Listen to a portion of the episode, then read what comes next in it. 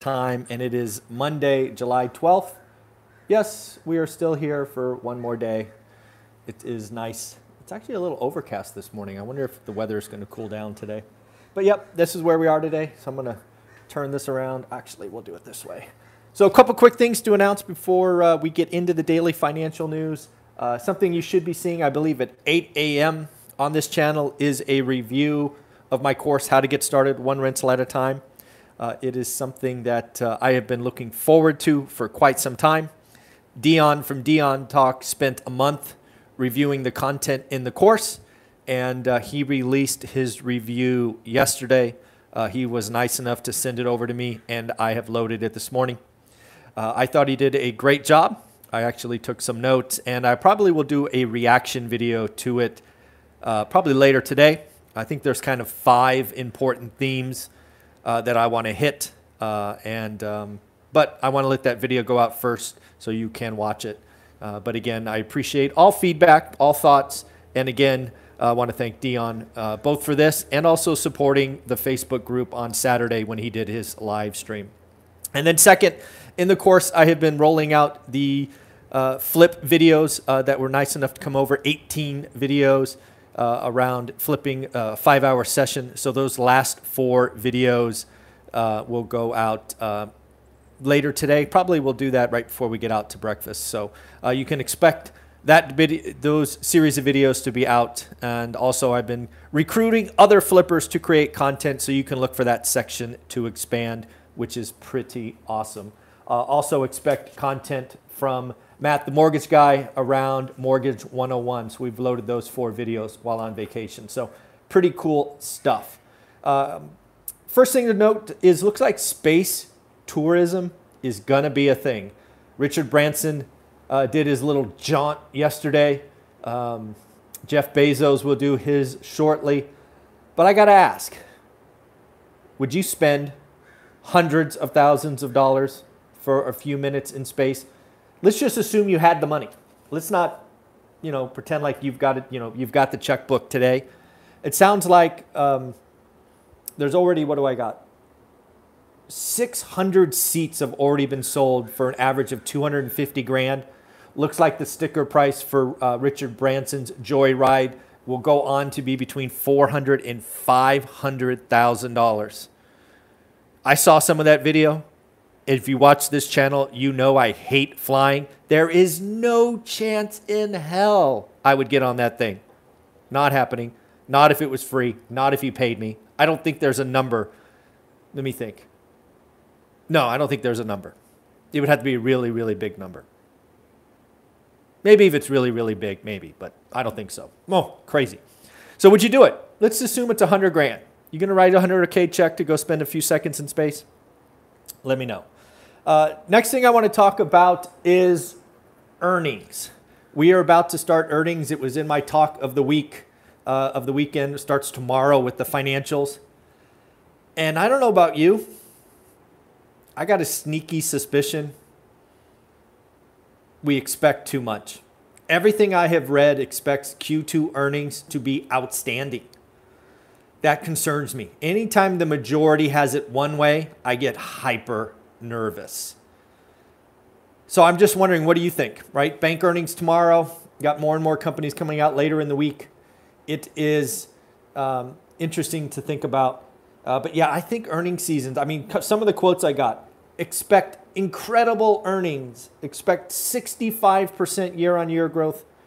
Folks, I've been doing this a long time. It's not so much about last quarter, it's the future quarters that they talk about. And I don't know about you, but when I look out at the economy, when I look at the rest of the world, it feels like a slowdown. Now, it's not a not a recession, not any of that, just a slowdown. If you've been following my channel for any length of time, uh, you know that I've been calling for a housing slowdown uh, for quite a while. I'm starting to think that that housing slowdown idea, while ex- valid and on point, might be a sign of some other slowdowns. Like, how many more times do we need to buy stuff at Amazon? How many more things do we need to buy? Are we all shopped out? I don't know. I just have a sneaky suspicion that earnings, I don't know how earnings could exceed expectations. It just feels like it's going to be a, a surprise. But let me know what you think. I always appreciate comments below. Another sign that the movie theaters are starting to rack in some cash and also the ability to split uh, mechanisms to release videos. Black Widow uh, was another raging success. Totaled $215 million. $215 million in a weekend. That's, that's like pre pandemic level. Uh, that's impressive. Probably most impressive to me is they got $60 million from Disney Plus. Right? If you have Disney Plus, which I do not have, uh, you could spend, I think it was $29.99 and get access to that movie at home. Man, talk about Disney rolling out Disney Plus at the right time. Talk about great timing. Woo, good timing. Uh, there was an interview of some um, ESG investor, uh, and they were talking about Tesla, and I thought he made an unfortunate comparison. If you're in the Gen X or baby boomer era, this will mean something to you. If you're a younger investor, you may not get the reference, but I'll give it to you. He said that Tesla could be the AOL of electric cars. Let that sink in. If you don't know who AOL is, I don't blame you. It was a internet darling for the 90s and then it wasn't. So I think um, calling Tesla the AOL of EVs is uh, not the compliment that it was meant to be, I'm sure. That is uh, I saw that this morning. I'm like, ooh, if I'm, in, if I'm at Tesla, I don't like that comparison, but I thought that was funny. Uh, read an interesting article about the four day work week. I remember when that was a topic seemingly a decade ago. Um, it's, uh, it's pretty popular in Iceland. So, a couple things about Iceland 85% of um, their employees work a four day work week. Impressive. I didn't know how big Iceland was, so I looked it up. It looks like Iceland has 350,000 uh, residents. So if you figure 250 of them are of working age, maybe 225, that's a pretty healthy number. 85% of their um, employees work a four day work week. Would you be up for a four day work week? I don't know. I guess you'd have to work more, you know, work 10 hours versus eight. I don't know. Another thing I'm looking at, again, as a sign that maybe we have seen the biggest um, kind of influx of uh, growth, and that is uh, China. Again, I don't believe any of the data that comes out of China, but again, it's the trend that I look at. It looks like China's V shaped recovery is slowing down.